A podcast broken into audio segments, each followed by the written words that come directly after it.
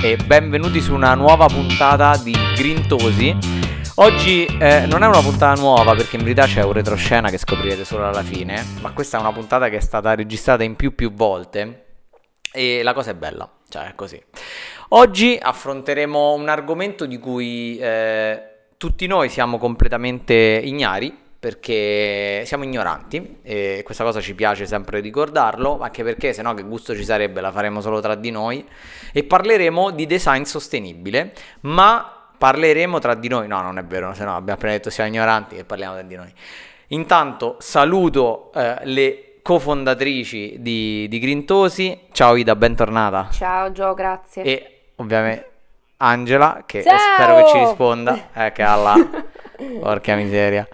Stasera è carica, stasera è carica. E Sì. soprattutto, e soprattutto voglio salutare colei che ci porterà nel magico mondo del design e che mi farà capire perché devo spendere 4.000 euro per un, de- per un divano. Ciao Ludovica. Ciao a tutti, buonasera. Ecco, cerchiamo di non spenderci questi 4.000 euro. Eh, breve excursus, voce di Cielo Terra Design, giusto? E soprattutto co-founder di, di Base 34, che è una figata incredibile a Roma. Sì, esatto, e noi diciamo che appunto io scrivo per Cielo Terra, insegno storia del design in diversi istituti e poi sono parte di questo collettivo eh, molto proattivo dal punto di vista del design, nel senso che tentiamo di innescare delle situazioni, anche il design appunto è un argomento abbastanza complesso, no? Ne parleremo. Eh sì. eh, che si trova a Roma, eh, diciamo, in un coworking meraviglioso che si chiama Ala 34, che vi consiglio di andare a vedere Yes. perché è molto green, molto molto green. Eh sì, sì, sì, sì, è vero. Cioè, io non ci sono mai stato, eh, però ci voglio andare assolutamente. Che poi mi sa da quelle parti, eh, non mi ricordo chi, forse un mio amico giocava a tennis, via della Fogalasi, non mi sembra, Sì, giusto? sì, eh, vabbè, ma lì proprio non sembra di essere a Roma, è immerso completamente nel verde, per cui È vero. un posto incantevole, pieno di gente sì. fantastica. Eh beh, ti credo. cioè. È bello, bello, bello, bello, bello. Allora, eh, il design sostenibile. Noi siamo partiti proprio come i perfetti scolari e abbiamo fatto una ricerca. Per design sostenibile, io leggo perché ovviamente non so un cazzo, eh, come ho detto prima, eh, è praticamente la progettazione di un prodotto di un sistema sociale o economico nel rispetto dell'ambiente. Già qua più o meno forse abbiamo capito. L'intento del design sostenibile è quello di eliminare l'impatto negativo sull'ambiente attraverso un design intelligente e sensibile. Insomma, una roba, una roba pesante che però in parole povere cos'è? Cioè far diventare il bello green o no? Eh, sì, più o meno, nel senso che quando parliamo poi di design sostenibile dobbiamo parlare proprio di tutto il sistema design, non possiamo Certo. esimerci dal parlare dalla creazione dell'oggetto al fine vita, per cui design sostenibile sì, utilizzare materiali sostenibili assolutamente sì, che abbiano un riferimento green, quello che vogliamo, però deve essere un, un design, come dire, che tiene conto del- della sua produzione, dello suo del suo smaltimento, perché eh, il più grande problema del design, questo lo dice molto spesso un mio collega, è quello di sporcare il mondo. I designer producono, no? Disegnano, per cui sma- non- non, ehm, hanno, come dire, hanno la responsabilità di creare nuovi Certo. oggetti che vanno in giro per il mondo. Per cui quando parliamo di design sostenibile dobbiamo entrare all'interno del processo produttivo. Da lì capiamo eh, come approcciarci. Poi in questo caso ne parliamo nello specifico di design di prodotto, comunque di oggetti, di oggettistica, perché quando parliamo di design ormai in- includiamo tutta quella che è la filiera della progettazione della creatività. Per cui includiamo Eh sì. ovviamente gli oggetti, ovviamente l'architettura, ma anche il graphic design, ma anche l'interaction design, insomma tutto ciò che è progettabile. Mentre infatti nell'interaction design, nel graphic design non abbiamo il problema dello smaltimento, almeno per ora, almeno finché pensiamo che la rete o comunque le nostre memorie del computer possono contenerlo, abbiamo un problema in meno, mentre purtroppo quando parliamo di oggettistica, che è il design che più ci tocca da vicino, dobbiamo tener conto del, del rifiuto finale di quello che verrà prodotto. È anche il più complicato, cioè se vogliamo parliamo del design del prodotto, perché devi seguire tutta una filiera, quindi tutta la filiera, da quello che ho capito, Esatto. deve essere sostenibile. Cioè che alla fine se tu fai graphic design sostenibile, qual è il problema grosso? Forse potrebbe essere quando vai in stampa, non lo so, cioè non, Esatto, non se- esiste. Se questo graphic design poi porta una stampa, assolutamente sì, però capiamo già benissimo dall'inizio che è un problema differente da questo punto di vista. Nel momento in cui invece dobbiamo produrre una sedia, la sedia ha delle componenti che includono tantissime fabbriche, a meno che non si produca poi ovviamente in un, in un unico materiale, insomma, poi ci sono tantissimi casi. Però la classica sedia su cui tutti noi siamo seduti non è fatta solamente di plastica o solamente di metallo all'interno contiene tanti, tante parti. Queste tante parti sono eh, sicuramente prodotte da tante aziende e vengono poi assemblate. Per cui, insomma, sì, è, è, più complesso, in questo momento è più complesso. Per fortuna, con questa attenzione al pianeta che sta crescendo, è chiaro che anche le aziende stanno cambiando il loro modo di vedere il design. Ok, e, e ehm, questo occhio al green non è una cosa recente, cioè nel senso non è che ora perché fa moda o eh, banalmente perché eh, la gente è un po' più attenta a tutta la questione sostenibilità, allora anche il design è diventato sostenibile, ma è una cosa che già esiste da... da diciamo da, che da i punti di vista sono due, uno un po' più storico, ma perché io appunto essendo docente devo un po', come dire, eh, insegnando anche storia del design, lo so per, per deformazione professionale di quel tipo. Per cui diciamo che nel 1900 1994 eh, si è deciso di... Eh, cos'è? È la si coda è, del eh, mio cane.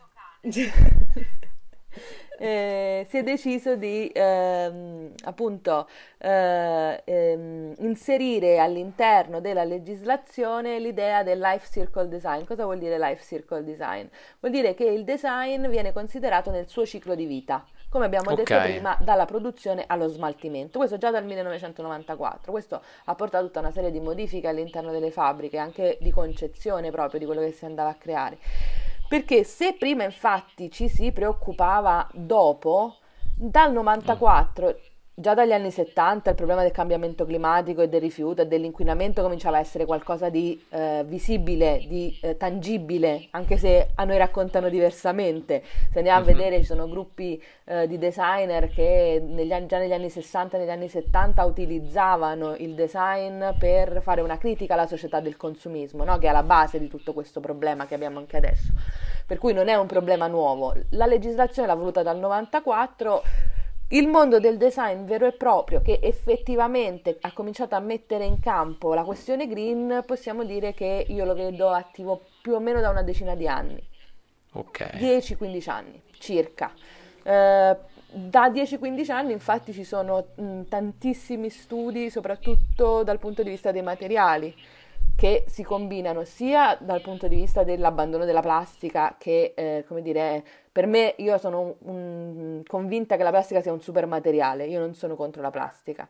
Io penso che la plastica, se bene usata, sia il materiale migliore che esiste, però deve essere ben usata perché è un materiale che potenzialmente può vivere all'infinito, per cui utilizzarlo per un usa e getta è fare un torto a un materiale fantastico, per cui questo è il, il mio punto di vista.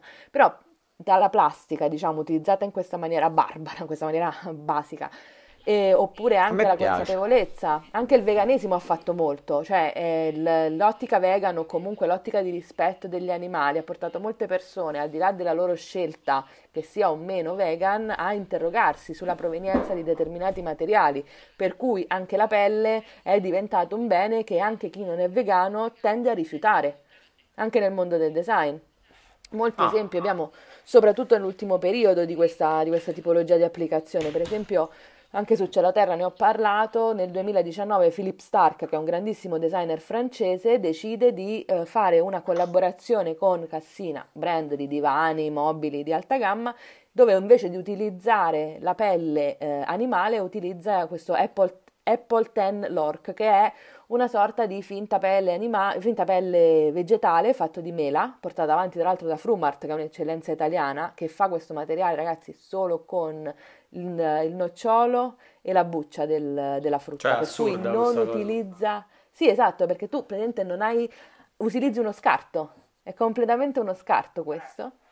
Per cui riduci, no? quando parlavamo prima di design sostenibile, riduci all'origine anche il discorso di utilizzare più o meno risorse pesanti per, per, il territorio, no? Tu sei in Trentino Alto Adige, qual è il più grande scarto che puoi avere della natura? La mela. fantastico, ci facciamo un materiale. E la grappa. E, e la grappa. Vediamo, Però quella non, stanno... quella non, credo che rimanga. no, però fanno con gli scarti del vino, cioè è anche un materiale fatto con gli scarti del vino, Vedi? per cui magari rimane la grappa e facciamo un materiale con gli scarti della grappa. Noi se beviamo la grappa. e, comunque, tornando a questo, l'Appleton Lore è questo materiale che al tatto, alla vista, sembra una pelle e ha coinvolto personaggi tipo Stark. Le grandi sperimentazioni, quelli che diciamo vanno un po' più avanti, sono nella moda, perché la moda nel campo della progettazione è quella più mh, aperta anche al confronto, all'esterno, è quella un po' più capita eh, sì. dal punto di vista del design, per cui case come, eh, vabbè, Stella McCartney da sempre, però abbiamo visto adesso, per esempio, Giorgio mi aveva mandato un, um, una una pubblicità di Adidas. Adidas sì. ha cominciato a fare le scarpe con i funghi, anche Nike sta sperimentando da quel punto di vista. No, scusa, che eh... mi fanno ridere le scarpe con i funghi, capito? Che sono un'infezione. Eh, ma perché tu pensi al fungo, vedi sta cosa, invece... Stai già mettendo la scarpa con i funghi, capito? Purtroppo è così lei. È, così. è creativa.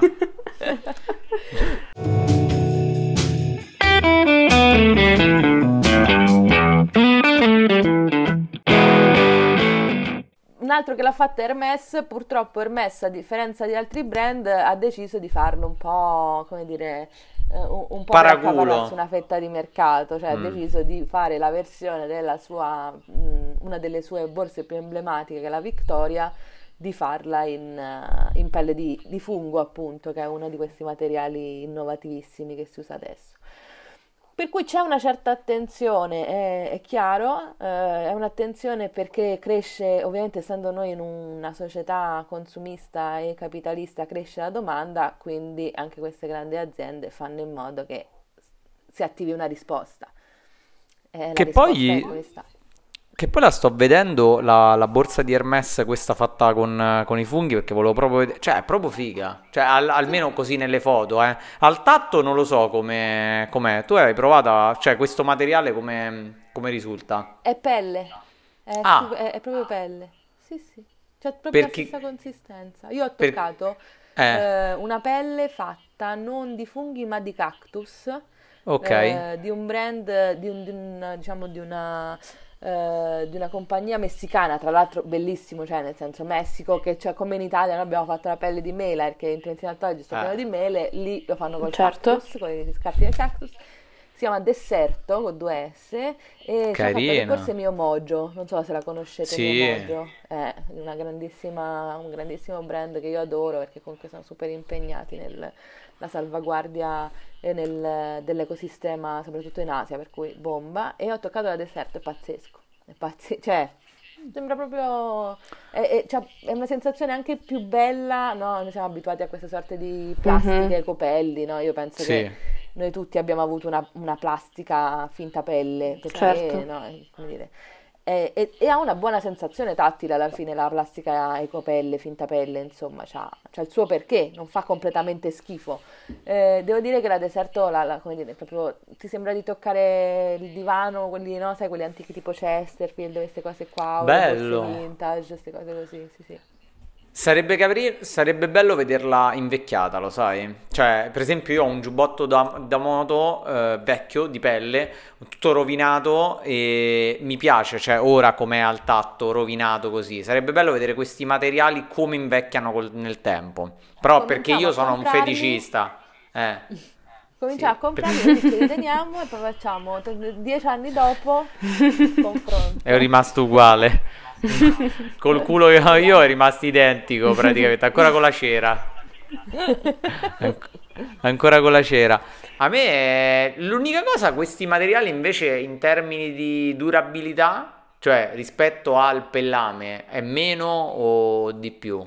Cioè, Guarda, dai primi, eh, cioè, so, cosa... sicuramente so che hanno un'altra, un'alta biodegradabilità, nel senso che okay. poi essendo pensati e utilizzati in questa maniera eh, hanno un, un, alto, un, alto, tasso di sia riciclabilità ma anche biodegradabilità in generale. Poi io ti ho fatto l'esempio delle pelli, ma in realtà ormai il mondo del design si sta aprendo a tantissimi materiali che giocano sullo scarto. Un altro materiale che eh, io con, con, cui ho avuto a che fare, che ho toccato, che ho utilizzato, che abbiamo fatto, con cui abbiamo fatto un progetto, eh, si mm-hmm. chiama mhm. Keep Life ed è questo okay. materiale che si è inventato questo ragazzo, si chiama Pietro Petrillo un, mm. un genio secondo me, eh, che eh, ha notato, tutti, un, come dire, ha notato tutto lo scarto che si produce dalla, dalla, frutta secca e ci ha fatto un materiale.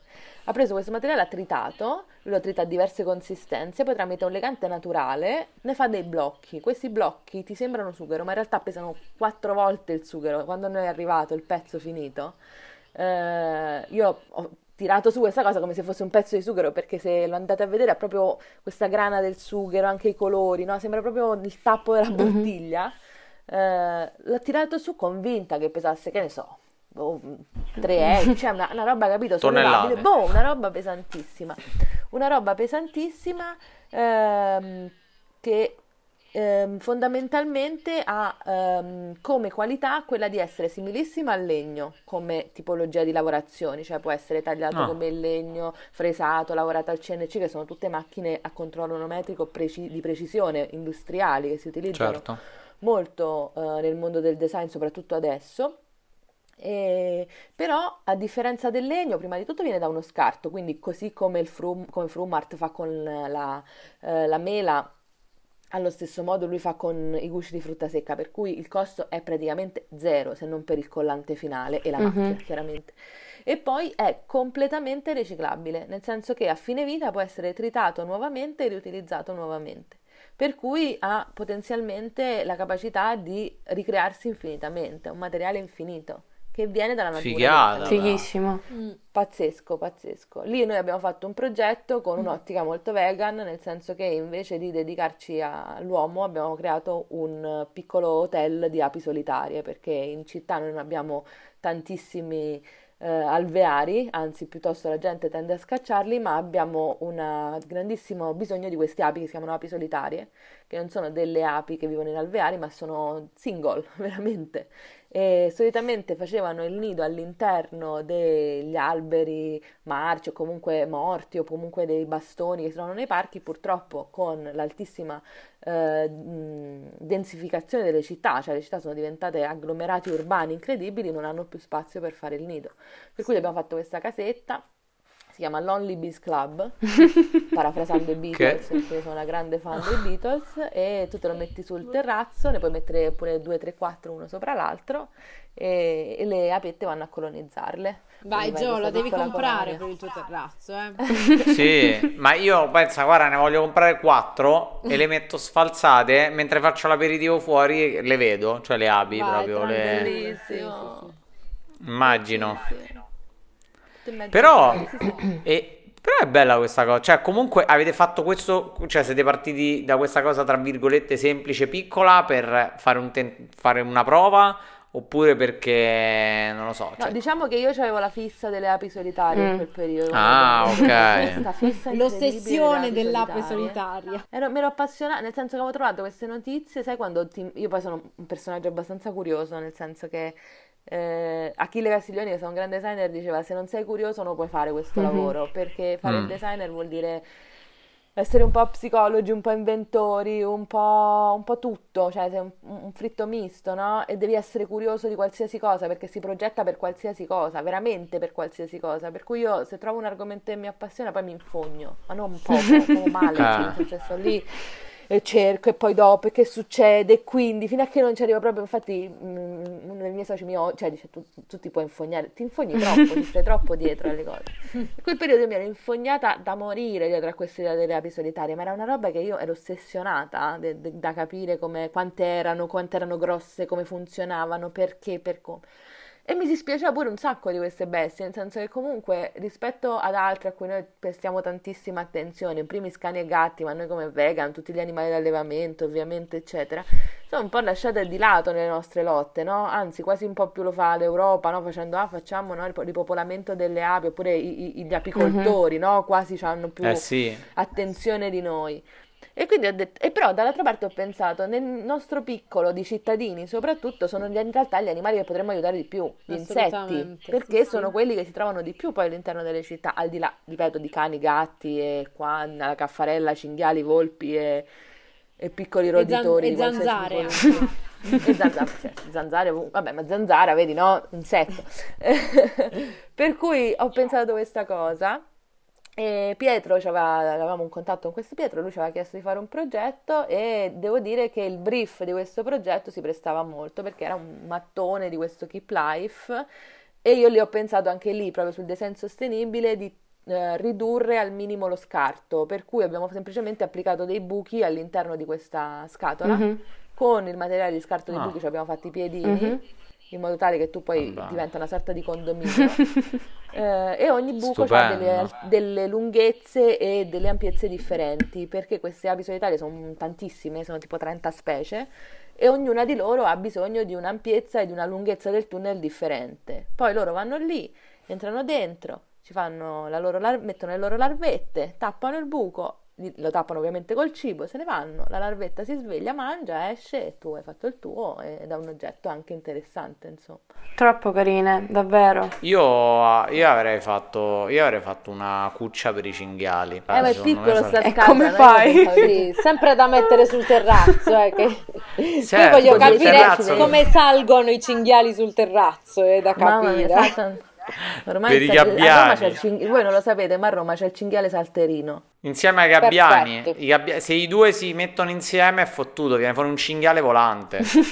Cioè, Sì, disastro. Come voi detto terribile. gabbiani, mi è venuta in mente una cosa terribile che ho visto oggi. Un gabbiano che in piedi sopra un gabbiano che vola, non so se l'avete No. visto.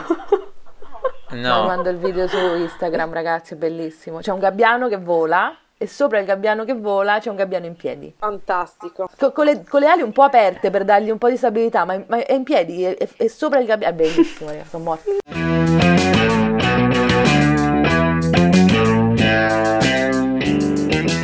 Spulciando un po' su internet perché noi siamo veramente ignoranti in materia, abbiamo trovato sulla pagina Wikipedia i principi del design sostenibile.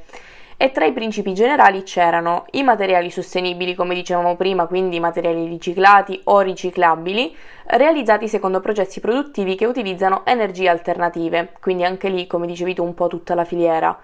Poi il risparmio energetico, quindi l'utilizzo di processi produttivi o prodotti per ridurre i consumi energetici, qualità e durabilità, eh, quindi per maggiore resistenza all'usura per ridurre i rifiuti dei prodotti per il, il fine vita, la, la fine del ciclo del prodotto. Eh sì, poi troviamo anche design e riciclo, quindi la previsione di un secondo utilizzo per l'oggetto prodotto sia come materiale che come funzione e quindi una minima diversità dei materiali e eh, ovviamente risorse rinnovabili, quindi materiali provenienti da fonti rinnovabili locali, bioregionali, gestiti in modo sostenibile, con la possibilità, come dicevi anche tu, di compostarle quando non sono più utili. Ora, ovviamente, leggendo così è tutto molto carino e ci fa super piacere, però noi ci chiediamo sempre: è possibile che questo prodotto, che quindi rispetti determinati criteri, sia comunque economico e accessibile anche ai- a noi poveri? Oppure resterà sempre per sempre un, un prodotto di nicchia? Perché ovviamente anche questo è interessante da capire, nel senso è una cosa fruibile per... è pop, è popolare o è sempre un po' su rich, come si dice? Allora, Di elite. ci sono le, le lampade di Ikea a 3 euro, quelle in plastica, ti compri quella, cazzo, non puoi comprarti quella da 4.000 euro. No, guarda, ma senza andare ad Ikea, io sotto casa mia ci sono, cioè, ci sono i cinesi esatto, me li vendono a direttamente 90 lì proprio vai nella fornace del non sostenibile, cioè proprio Esatto, tutto ciò che non è esatto. sostenibile. Vai da loro e dici, senti che c'è una cosa sostenibile? Sì, allora non va bene. Esatto, esatto. eh, Ma questo, Ehm. scusate, ma, ma questo è design? Certo, design! Ah, la Certo, compro, che, che me frega? Eh, allora, diciamo, partiamo dal presupposto che questo qua per me è un grande, come dire, un grande peccato del mondo del design. Il design nasce per rendere popolare, rendere migliore la vita a tutti. Cioè, la storia del design, piccolo excursus storico, ma che serve a capire un po' il contesto. Come la datiamo noi storici, nasce nel 1851, che vuol dire che prima non esisteva il design? No, design e progettazione è qualcosa di intrinseco nell'uomo, è creazione di oggetti, è modificare l'ambiente circostante, per cui è sempre esistito. Soprattutto in Italia poi abbiamo una tradizione di progettazione infinita.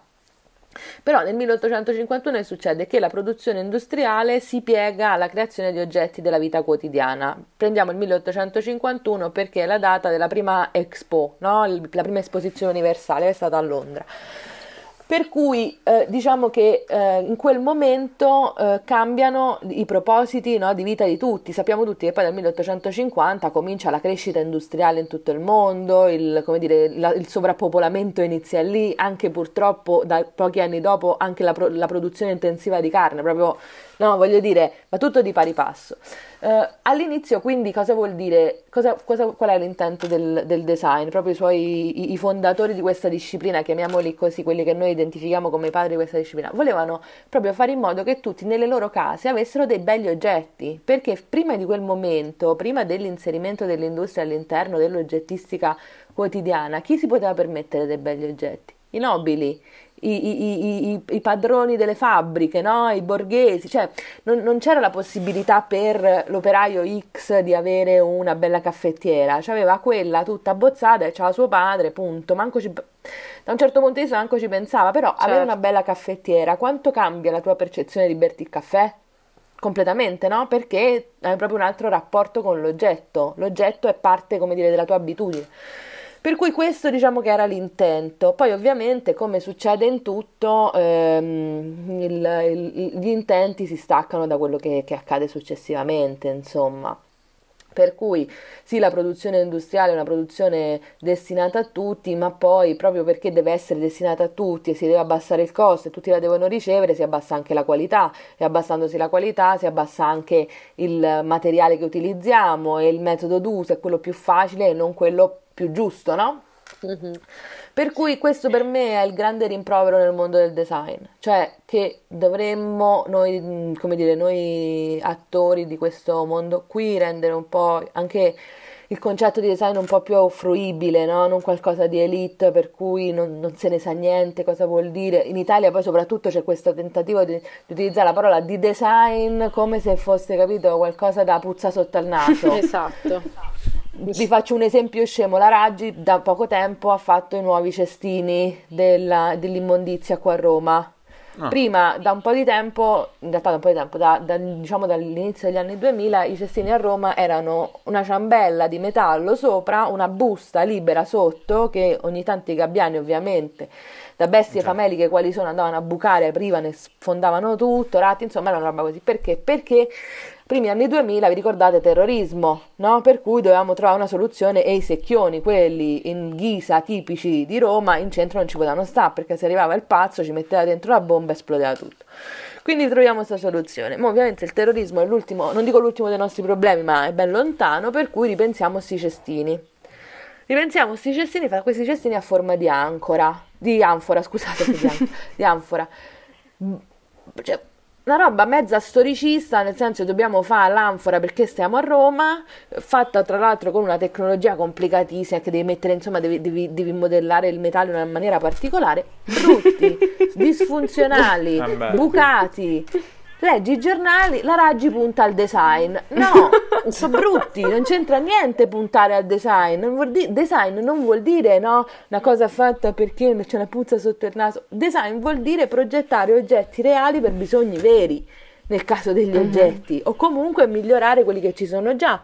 In questo caso, poi ci sono mille modi di fare design, ci sa chi lo fa come dire, da gallerie, eccetera, eccetera, tanti livelli come in tutto, però il design industriale dovrebbe avere quell'intento lì no? di creare oggetti veri per bisogni reali, quindi miglioriamo il cestino, quindi invece di fare una pecionata a forma di anfora facciamo un cestino che non ci abbia più sta cosa vista ma che contenga all'interno la busta in maniera funzionale che anche e soprattutto per chi deve essere funzionale. Per il povero eh, operatore ecologico che la sera lo va a svuotare più che per me che vado a buttare l'immondizia perché io un modo lo trovo per buttare l'immondizia non so scemo se c'è il buco di lato di alto sotto lo, lo capisco.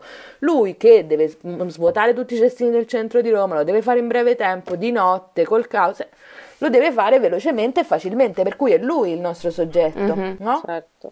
Per cui questo è un altro discorso. Tornando alla domanda, perché, per, come dire, per far capire perché, sì, de- in questo caso questo design costa tanto, costa davvero tanto, perché comunque gli attori, soprattutto nel mondo del design sostenibile, gli attori che ci provano davvero e ci investono tanto, poi giustamente hanno bisogno di avere un riscontro. Hanno bisogno di avere un... perché investono moltissimo in quello che fanno, investono in macchinari, investono in materiali, investono in sistemi, in comunicazione anche, per cui sì, assolutamente costa tanto.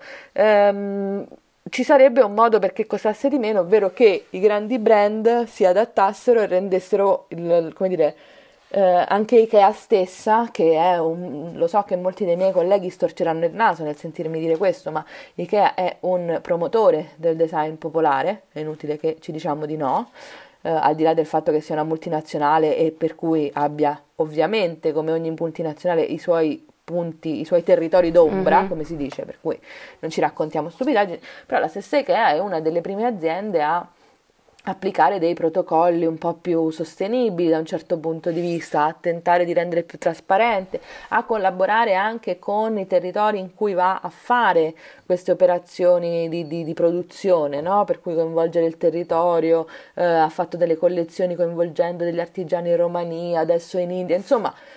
Diciamo che c'è un tentativo da questo punto di vista. Chi dice che Ikea non è design È un complottista. Ah no. eh? No, dovrebbe un po' rivedere il suo punto di vista, insomma, soprattutto per questa idea che il design deve essere popolare. Per cui purtroppo è ancora lunga la strada perché lo diventi e perché questo diventi accessibile. Lo è già da un certo punto di vista quello non sostenibile, tra virgolette, figuriamoci quello sostenibile. Prima, prima dicevi che il design nasceva, cioè nel momento in cui potevano portare una cosa bella anche al popolo, eh, giusto perché comunque ti cambia la percezione dell'utilizzo dell'oggetto. E ad oggi è ancora eh, questa cosa qui oppure serve solo per stupire? Cioè alcune cose di design con materiali particolarissimi non sono più per portare quella cosa alla, alla possibilità di tutti, ma sono più che altro per stupire, almeno per, Più che per la- stupire, la- a volte sono, come dire, eh, de- de- delle velleità del designer X o il designer Y, oppure sono degli statement. Per dirvi, c'è un designer israeliano che è il primo designer che si definisce design vegano, si chiama Erez Nevi Ah. Pa- Pana, che è proprio lui definisce il suo modo di fare design vegano. Ehm, E, lui, per esempio, indaga moltissimo sui materiali. Eh, Ok. Un materiale su cui indaga moltissimo è il sale. Perché lui vivendo vicino al Mar Morto dice che c'è una Mm. produzione di sale incredibile e questo sale eh, de- potrebbe essere utilizzato per creare addirittura degli edifici. Lui dice possiamo fare dei mattoni di sale utilizzare questi mattoni di sale per fare degli edifici. Ora, è una velleità, è uno statement Cioè, all'interno del una del design, provocazione, vi dicevo, quasi una provocazione. è un po' una provocazione, infatti quello che dicevo prima, il fatto del mondo del design è un mondo molto variegato, cioè c'è il design industriale che è quello che passa per le industrie, quindi all'interno della fabbrica e ne esce fuori no? un oggetto di un certo tipo, c'è un design fatto per effettivamente modificare la consapevolezza, un esempio che a me piace moltissimo è una sedia che è stata fatta, che ancora, non so se è ancora alla ricerca di un editore, ma eh, spero di no, però comunque cercava qualcuno che la producesse, fatta da Alessandro Stabile e dal gruppo Martinelli Venezia, che sono due designer che lavorano insieme, eh, che è una sedia eh, fatta completamente sì di plastica, ma è una sedia che ehm, mh, funziona più o meno, avete presente come quelle ehm, bambole che sono vendute all'interno di una sorta di cornice che si attaccano tutte lateralmente, poi noi le stacchiamo no, da questa cornice e Mhm, le montiamo sì. tra di loro, di plastica. È fatta così. Solitamente le sedie vengono fatte in due modi, o sta- per stampaggio a iniezione, questa è una sedia a iniezione, che vuol dire quindi che c'è uno, uno stampo al cui interno si inserisce la plastica, questa, da, da- da questo stampo esce la sedia che però deve essere montata.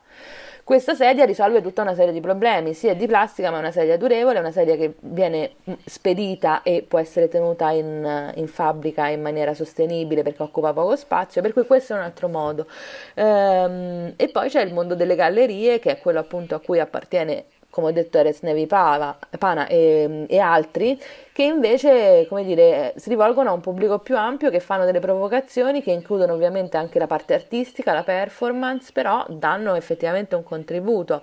Per dirne un'altra, sempre Rez Nevipana ha fatto eh, un tessuto che sembra seta ed è fatto di banana.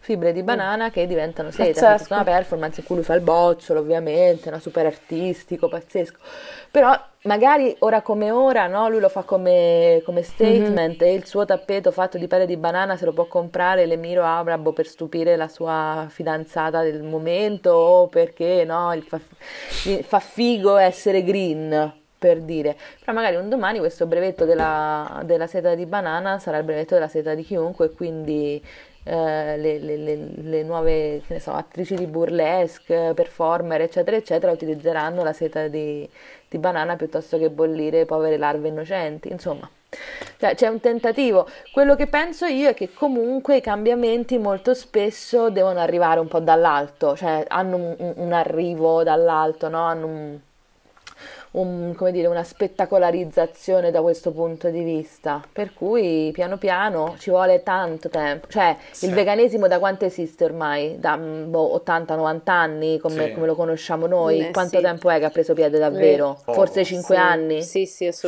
assolutamente. Cioè, io la prima volta che sono... Io ho avuto un percorso strano, ma a 16 anni ho provato il veganesimo, c'avevo solo il tempe brutto, coi fagioloni grossi così, quattro pezzi di tofu che ti ritiravano dietro, il seitan non sapevo manco che era, è solo Sì, verdure. ma guarda, ma secondo me anche s- senza andare così lontano, anche la, raccol- la banale raccolta Sì, differenziata, Mamma cioè mia. a noi è obbligatoria da un anno, cioè Sì, da sì. due anni, e, e che nel mio paese per esempio non esistono più i bidoni, a noi c'è la raccolta differenziata porta a porta. Sì, Ma uguale da me. due anni. Incredibile. Li buttate direttamente dal cavalcavia, dillo. Esatto, sì, sì, ma no, no, no, proprio dal balcone, Gio. Cioè li lancia.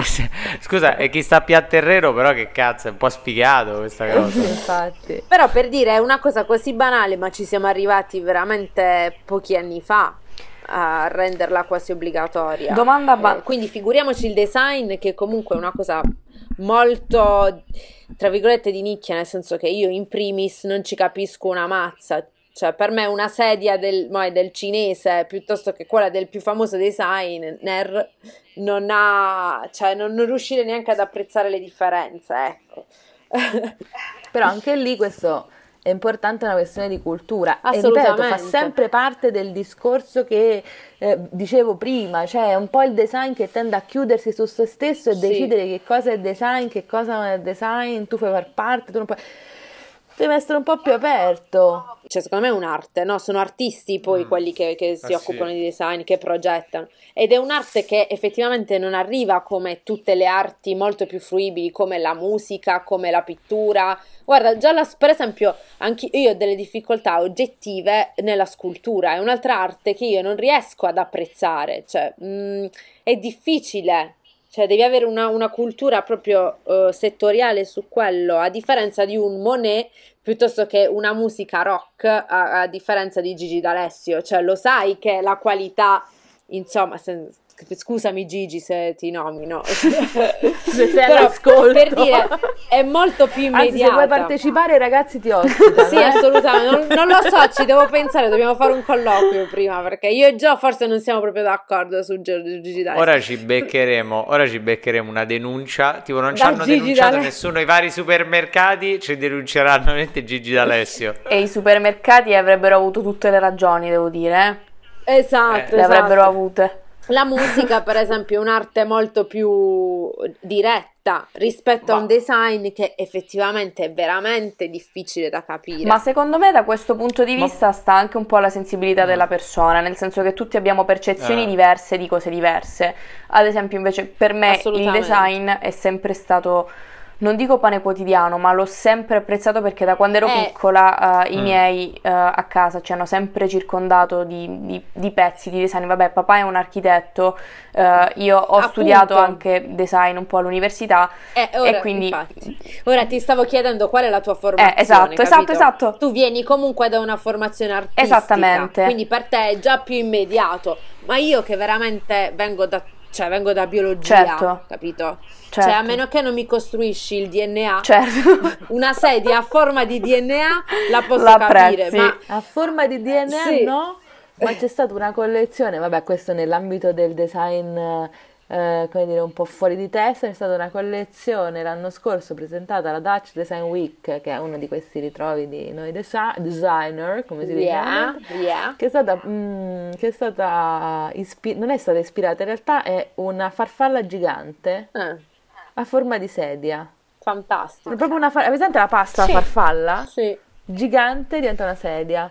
Eh, un fusillo che diventa un tavolo, insomma, vabbè, perché è un, tra l'altro un ragazzo italiano eh, che io indirettamente conosco, eh, che ha studiato all'Accademia d'Eindhoven. Poi là, Potevamo un po' immaginarlo forse dal fusillo che fosse italiano. Vero? L'avrei Sì, a detto, sai. in realtà tu, tu dici questa cosa, però per esempio ho scritto un pezzo adesso sul fatto di come, ci, come dire, ho parlato del, del tessile, del- dei, dei tappeti, vabbè, adesso ho la fissa dei tappeti, e, e hanno fatto questa, mm, ehm, come dire, questa eh, collezione di tappeti sulle città italiane, ma sono un gruppo di Amsterdam. E sono impazziti, hanno fatto questi tappeti, adesso esce, poi vi- se vi va vi potete leggere l'articolo su Cielo Terra. Sì, sì. Volentieri. E, eh, sono questi tappeti che hanno inter- divertentissimi dove hanno preso le città, hanno preso Roma, Napoli, eh, Palermo per adesso, adesso stanno facendo anche Milano e Torino e hanno fatto degli arazzi dove dentro ci sta tipo il gagliardetto della città, ma per esempio a Roma ci sta Zero Calcare, Mm. ci sta il Trapizzino, ci sta Alberto Sordi, ci sta tutto montato come se fosse un araldo, Sì, presente, no? Come sì. se fosse una Sì, roba sì. Molto nobile, figo. incredibile. A Napoli ci hanno messo Liberato, ci hanno messo Maradona, ci hanno No, messo fantastico. ovviamente la pizza. Sì, sì, è molto bello perché, come dire, unisce la parte, diciamo, pop, quindi tutta questa cultura popolare, che è quella che secondo me manca un po' al design, no? Cioè se il design potesse, ri- riuscisse a chiappare questa roba popolare sarebbe fortissimo. Mm. Eh, e poi però tutte le parti più tradizionali, per cui i colori delle città, quindi la- Napoli è tendenzialmente azzurro, Roma è giallo-rosso, insomma, e uniscono poi la tradizione appunto dell'araldo. Fichissimi, e questi sono di Amsterdam, però sono, sono impazziti per l'Italia e l'hanno fatto, per cui poi dipende, ci sono quelli che come me impazziscono e fanno cose che non c'entrano niente comunque.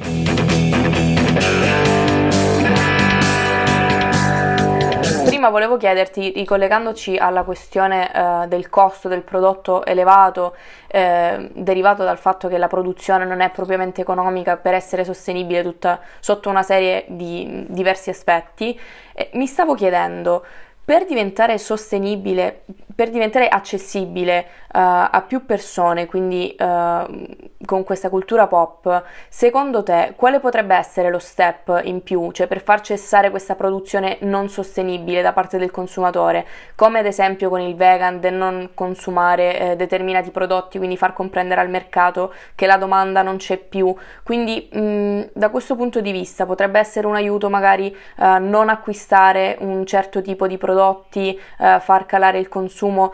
Quali sono magari delle cose che noi potremmo fare quotidianamente per andare in quella direzione? Innanzitutto documentarsi, come noi facciamo quotidianamente per quello che mangiamo, ci leggiamo pure le mutande delle etichette, le rigiriamo, le apriamo, le smontiamo, eh. allo stesso modo fare con le aziende di cui andiamo a produrre e con gli oggetti che andiamo a comprare di determinate aziende. Ovviamente non è possibile per tutto, nel senso che, eh, come dicevo, com- cioè in generale, no, come il discorso del greenwashing qui è ancora più Mm. forte, cioè rispetto anche al, al- a quello che noi mangiamo, no?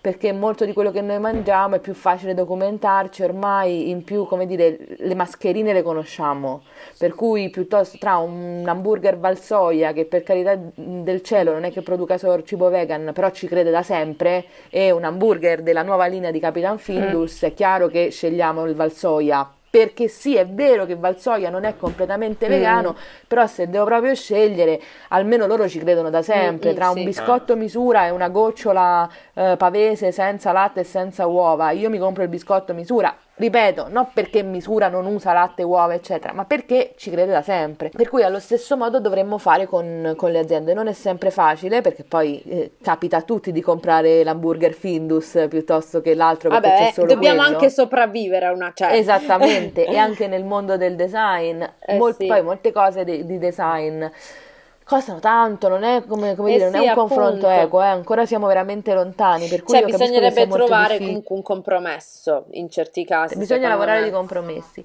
Sicuramente documentarsi tanto, sicuramente credere nelle nuove realtà, sicuramente credere nei nuovi materiali, affidarsi a professionisti che di questi materiali ne conoscono ed essere sempre consci della scelta che si sta facendo.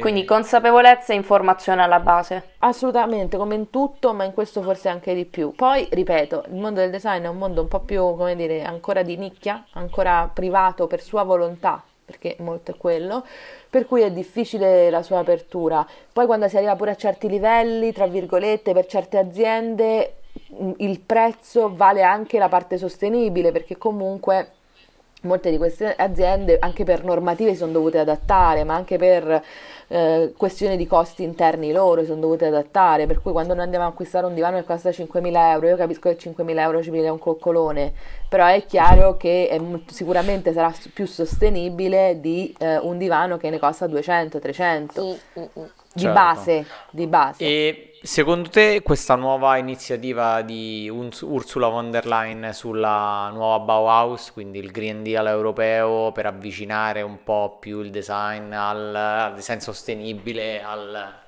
ai cittadini e cercare un po' di, di far coesistere queste due cose, non potrebbe essere questo il boost che avvicina ancora di più, cioè colma un po' questo divario? Allora, sicuramente c'è uh, una, come dire, la tendenza europea ad arrivare al green e a utilizzare nuove tecnologie proprio in questa svolta è visibile in tutto quello che si sta facendo dal punto di vista delle normative. Um, la cosa interessante okay. è proprio il nome che lei ha dato a questa, a questa iniziativa, che è il nuovo Bauhaus. No? Il Bauhaus è, una, è stata la prima scuola di design effettiva europea che ha messo la radice per tutte le scuole che sono venute dopo, perché ha, oltre ad aver dato una grande impronta dal punto di vista didattico, cioè le lezioni che noi facciamo nelle scuole di design adesso sono molto simili all'impronta che c'era nel Bauhaus, quindi sono dei corsi laboratoriali e dei corsi teorici che molto spesso poi lavorano anche insieme, per cui è quella la, la parte interessante, il fare, il, l'imparare facendo mm-hmm. del Bauhaus. Il Bauhaus aveva come grande spinta l'utilizzo delle tecnologie del tempo, delle nuove tecnologie del tempo, per cui una di queste che ha influenzato tantissimo era l'utilizzo del tubolare. Possiamo dire che il tubolare allora eh, in, nel design è un po' come la stampante 3D adesso nel mondo del design, o comunque le nuove tecnologie che si legano molto anche al computer, eh, il, la modellazione 3D, possiamo parlare, insomma, come dire, possiamo fare questo, questo parallelismo. Perché dico questo? perché il tubolare metallico prima di allora era un oggetto totalmente industriale, non usciva dalla fabbrica, veniva utilizzato per fare altri macchinari, non era per niente incluso nel design. Immaginatevi negli anni 30 dove tua nonna c'era il Chesterfield, c'era il salotto buono, no? quello che negli anni 70 poi si copriva di plastica e quando ci si deve... ecco, più o meno quella roba là.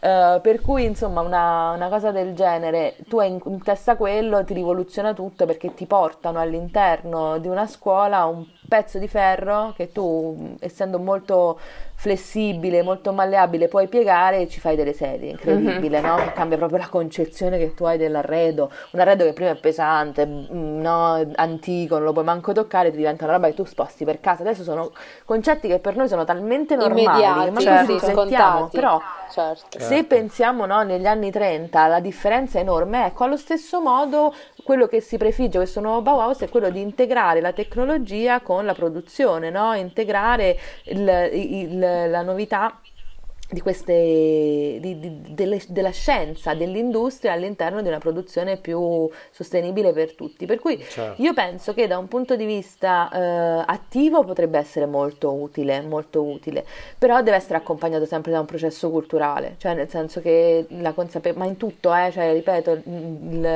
il, il, mondo del progetto in, in questo caso si, deve, si, allinea un po' a tutto quello che, che c'è nel mondo, per cui la, la consapevolezza deve crescere, ci hanno, eh, come dire, fino a, all'altro ieri ci hanno insegnato che um, produrre quantitativi incredibili di plastica non era un problema, ma io penso che chiunque di noi che è nato e, e pasciuto negli anni 90, plastica go go, qualsiasi sì, cosa sì, era sì, di plastica cioè sì. dalla bottiglietta d'acqua all'incarto delle patatine, era tutto di plastica. Sì, Nessuno ma in realtà si sta muovendo da poco tutto questo movimento sostenibile e siamo già in ritardo purtroppo. Sì, sì, sì, assolutamente. Certo, de- come dire, da una parte eh, questo movimento è, è, mm, dire, è arrivato tardi, dall'altra parte se guardi le grandi aziende che stanno facendo greenwashing ti rendi conto che non è così. Soprattutto dal punto di vista del design ci sono grandissimi esempi di greenwashing, uno grandissimo per me è la Coca-Cola. La Coca-Cola è, è come dire è, il colosso dell'adattamento al mercato, no? è il colosso del greenwashing. Non so se sapete, ma si sta muovendo nella sperimentazione delle bottigliette di carta, nel senso che dalla bottiglietta di plastica adesso passiamo alla bottiglietta di carta. Come lo fa? Ovviamente non sulla Coca-Cola, anche se con la Coca-Cola sta facendo addirittura un'altra operazione, ovvero la plastica derivata dalle piante, ma con la Adez. La Adez, che è il super brand fichissimo, no? nuovo del, del latte vegetale, è di Coca-Cola. Senti, da quando me l'hai detto io non compro più Adez, io neanche lo sapevo. brava, brava, compra... sai che devi comprare? Buonissimo, ora sì. È, è molto buono e spero dalle mie parti è difficile da trovare, sì. È il più buono di tutti. Anche Alpro, ma adesso ti prego non mi distruggere Sì. anche Alpro, ti no, prego. non te la distruggo perché Alpro è una che ci crede sempre, però non è tutto, ora sì è tutto italiano, cioè nel senso che comunque risparmi anche, come dire, c'è pure le emissioni CO2, Sì. eccetera, eccetera, lo, spost- lo spostamento, eccetera, lo fanno in Emilia Romagna e io penso sia il più buono che esiste, ma veramente buono. Mamma mia, mi fa impazzire, quello di riso è l'unico che bevo. Direttamente col piombo lo fa Alpro, no? Eh, se no come fa per essere così buono, così digeribile?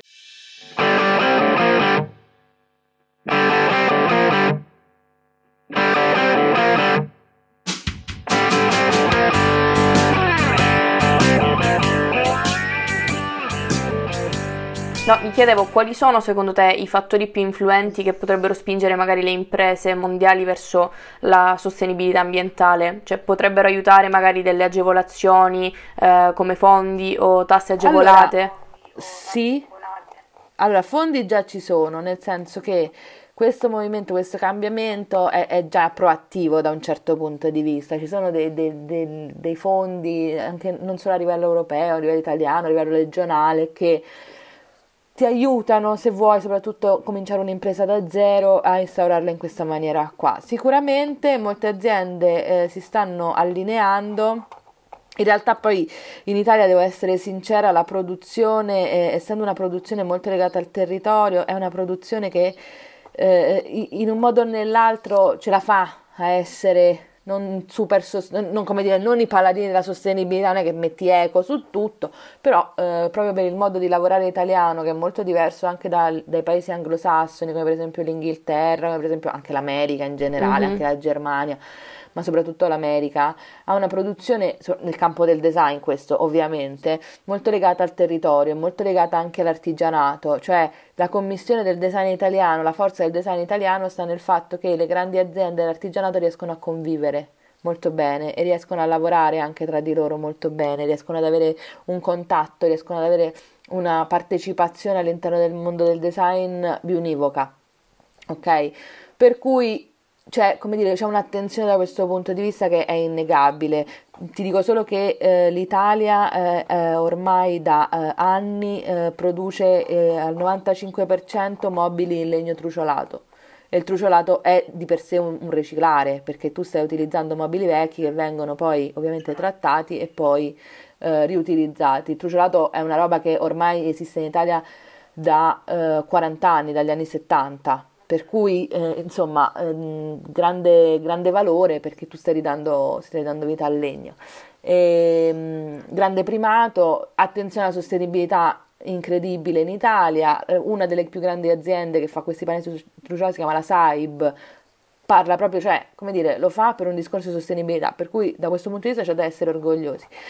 Lo fanno anche perché comunque poi, eh, non, non loro, no, in generale, no, le aziende mondiali eh, eh, e europee lo fanno anche perché vedono che comunque lavorare in maniera sostenibile abbassa tutta una serie di eh, costi, cioè scos- costi di smaltimento, pensiamo alle tasse che si hanno per lo smaltimento di materiale riciclabile e non riciclabile, no, il fatto che il riciclo può essere, riinte- gli oggetti possono essere reintegrati all'interno del ciclo di produzione, eh, anche come dire, utilizzare fonti sostenibili, sì, magari c'è un investimento più alto all'inizio, però comunque ti ritorna da tanti punti di vista e anche dal punto di vista delle tasse. Per cui diciamo che ci sono già queste agevolazioni e queste aiutano. In Italia, ripeto, abbiamo, abbiamo diversi primati di buoni da questo Bene. punto di vista e c'è da essere orgogliosi. Assolutamente Bisogna sì. solo espanderli un pochino. Espandere la conversazione in maniera trasversale, insomma. Bene, io eh, l'unica cosa che, l'ultima domanda che, che mi viene da fare al volo è, secondo te quali sono i nuovi, i nuovi trend che, cioè, che arriveranno? L'utilizzo di materiali abbiamo detto, cioè i funghi, ormai si fanno tutti, veramente, da qualsiasi cosa. La Adesso tendenza quale sarà? funghi, ananas, banana, eh, fibre del legno, insomma i tessuti li fanno di Tutto. qualsiasi Sembra una tipologia. ricetta, un po' di sale, vai in forno. Sì, esatto, e poi lo metti al forno. E allora le tendenze, allora dal punto di vista estetico, adesso c'è un ritorno un po' anni 80, un po' sculturale anni 80. Vi dico un nome che è Memphis, a voi non vi dirà niente, andatevelo a cercare perché è una roba divertentissima degli anni 80 dove tutto ciò che era il movimento moderno, il movimento moderno è quello del razionalismo, per cui eh, Le Corbusier, per cui tutti questi eh, edifici bianchi, no, con le finestre a nastro e tutti squadrati, eccetera. A un certo punto anni- tra gli anni 60 e gli anni 70 si rompono le scatole, mandano tutto a quel paese e decidono di disegnare come gli viene in mente, sì, geometrie, ma tutte un po' pazze. Andatevela a guardare che è divertente. E un po' c'è questo Ah, sì, sto ritorno a questi anni qua. Folle. È divertentissimo. C'è un po' questo ritorno a questi anni qua dal punto di vista estetico. Dal punto di vista delle tendenze degli studi, devo dire che tantissimi si affidano all'autoproduzione. Si sta creando una Mm. nuova figura che a me piace molto, che è quella dell'artigianer. Figo. Fa ridere, ma è così.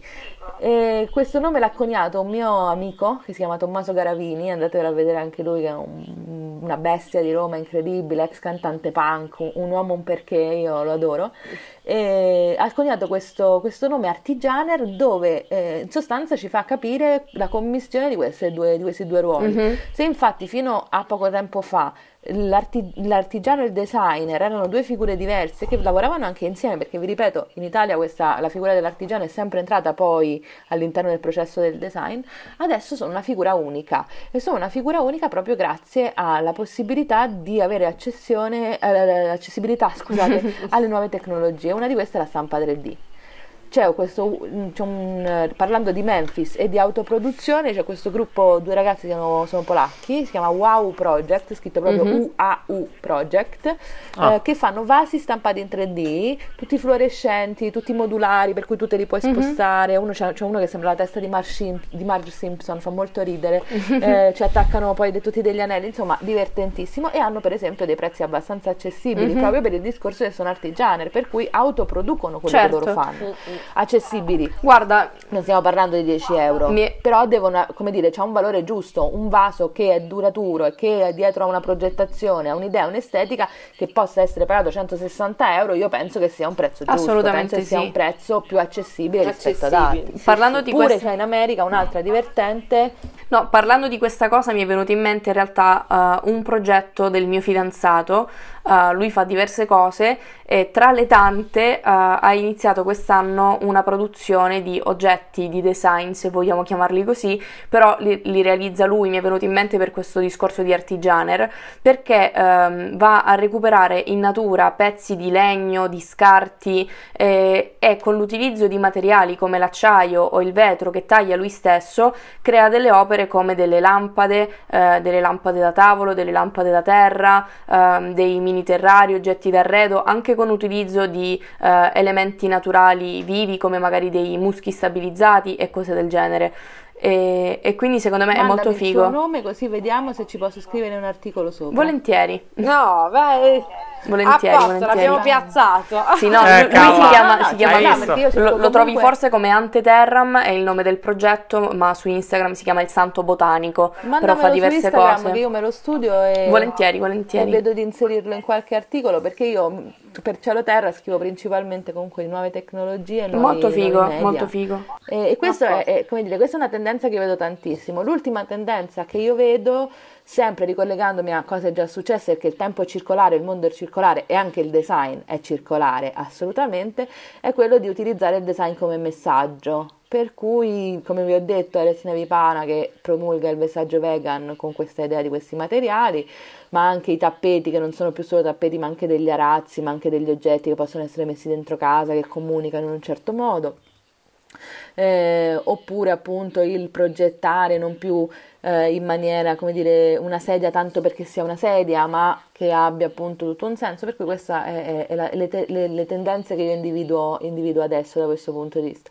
Dal punto di vista estetico ho detto Memphis, molto, però molto più sculturale, per cui che ne so, adesso si usa per esempio il marmo per fare dei, eh, dei ah. fermaporta, no? queste cose un po' così. Vediamo cosa ci riserva il futuro. Sicuramente tanto di editoria, tanto di piccola produzione, attenzione a questi dettagli, collaborazione con l'artigianato, soprattutto in Italia.